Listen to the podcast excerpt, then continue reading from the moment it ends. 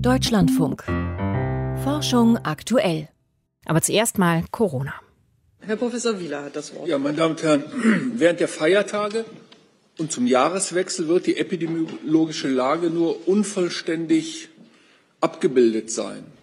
Das hat RKI-Chef Lothar Wieler gestern bei einer Pressekonferenz gesagt.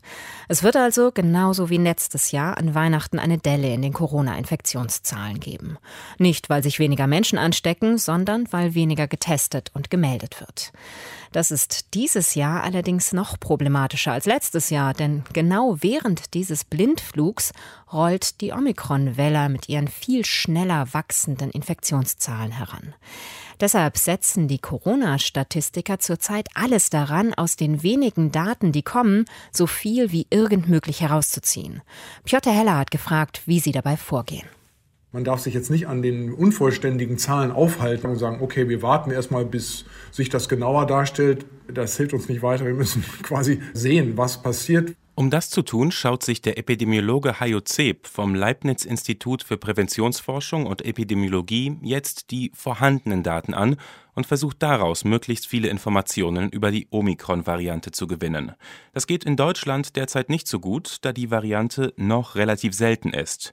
Daher blickt er auf das Vereinigte Königreich und Belgien, Länder, in denen die Variante schon länger da ist. Ihn interessiert zum Beispiel, warum die Infektionszahlen bei Omikron so viel schneller steigen. Ist das jetzt nur, weil es infektiöser ist oder äh, weil man auch Hinweise darauf hat, dass da dieser Immune Escape stattfindet? Die Omikron-Variante also einen vorhandenen Immunschutz umgeht. Also welcher Anteil ist jetzt was davon? Und danach gucke ich nach Daten. Es gibt so ein paar Hinweise darauf, dass das also zumindest eine solide Mischung von beiden ist. Das kann er überhaupt nur untersuchen, weil die Briten täglich Zahlen zu den Omikron-Verdachtsfällen melden. Helmut Köchenhoff vom Statistischen Beratungslabor der Universität München wünscht sich nach Varianten aufgelöste Inzidenzen für Deutschland. Denn die Varianten haben unterschiedliche Steigerungsraten. Wenn sie in einem Inzidenzwert zusammengefasst sind und man nicht weiß, welchen Anteil welche Variante hat, dann kann man auch den tatsächlichen Einfluss der Variante auf das Infektionsgeschehen nicht beurteilen.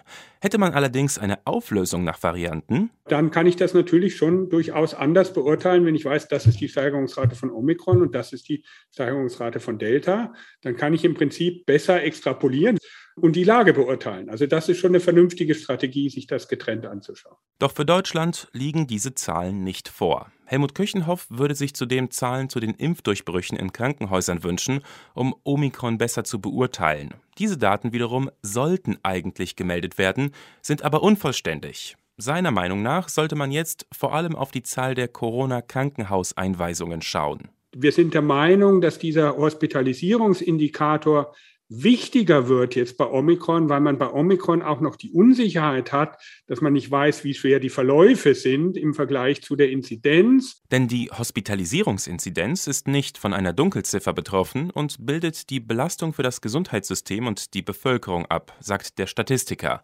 Wahr ist aber auch, sie hinkt der Realität wegen der Art, wie sie erfasst wird und der langen Meldewege teilweise um Wochen hinterher.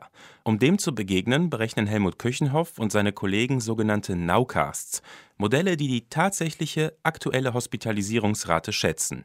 Die funktionieren bisher fast perfekt. Wird das angesichts von Omikron so bleiben? Das Modell ist flexibel, es hat Trends drinnen und deswegen sind wir optimistisch, dass wir auch bei Omikron mit unseren Modellen, und wir haben ja mehrere Modelle, dann das ziemlich gut hinkriegen werden. Der Nowcast ist viel aktueller als die nackten Zahlen zur Hospitalisierung. Dennoch berufen sich Regierungschefs bei ihren Entscheidungen oft auf diese nackten Zahlen. Zuletzt etwa im November, als die Bund-Länder-Runde Corona-Maßnahmen davon abhängig machte. Es zeigt sich, die Indikatoren, die die Wissenschaftler berechnen, sind nur dann etwas wert, wenn sie auch in der öffentlichen Diskussion und in den politischen Entscheidungen berücksichtigt werden. Piotr Heller war das über die Datensuche gegen den Omikron-Blindflug.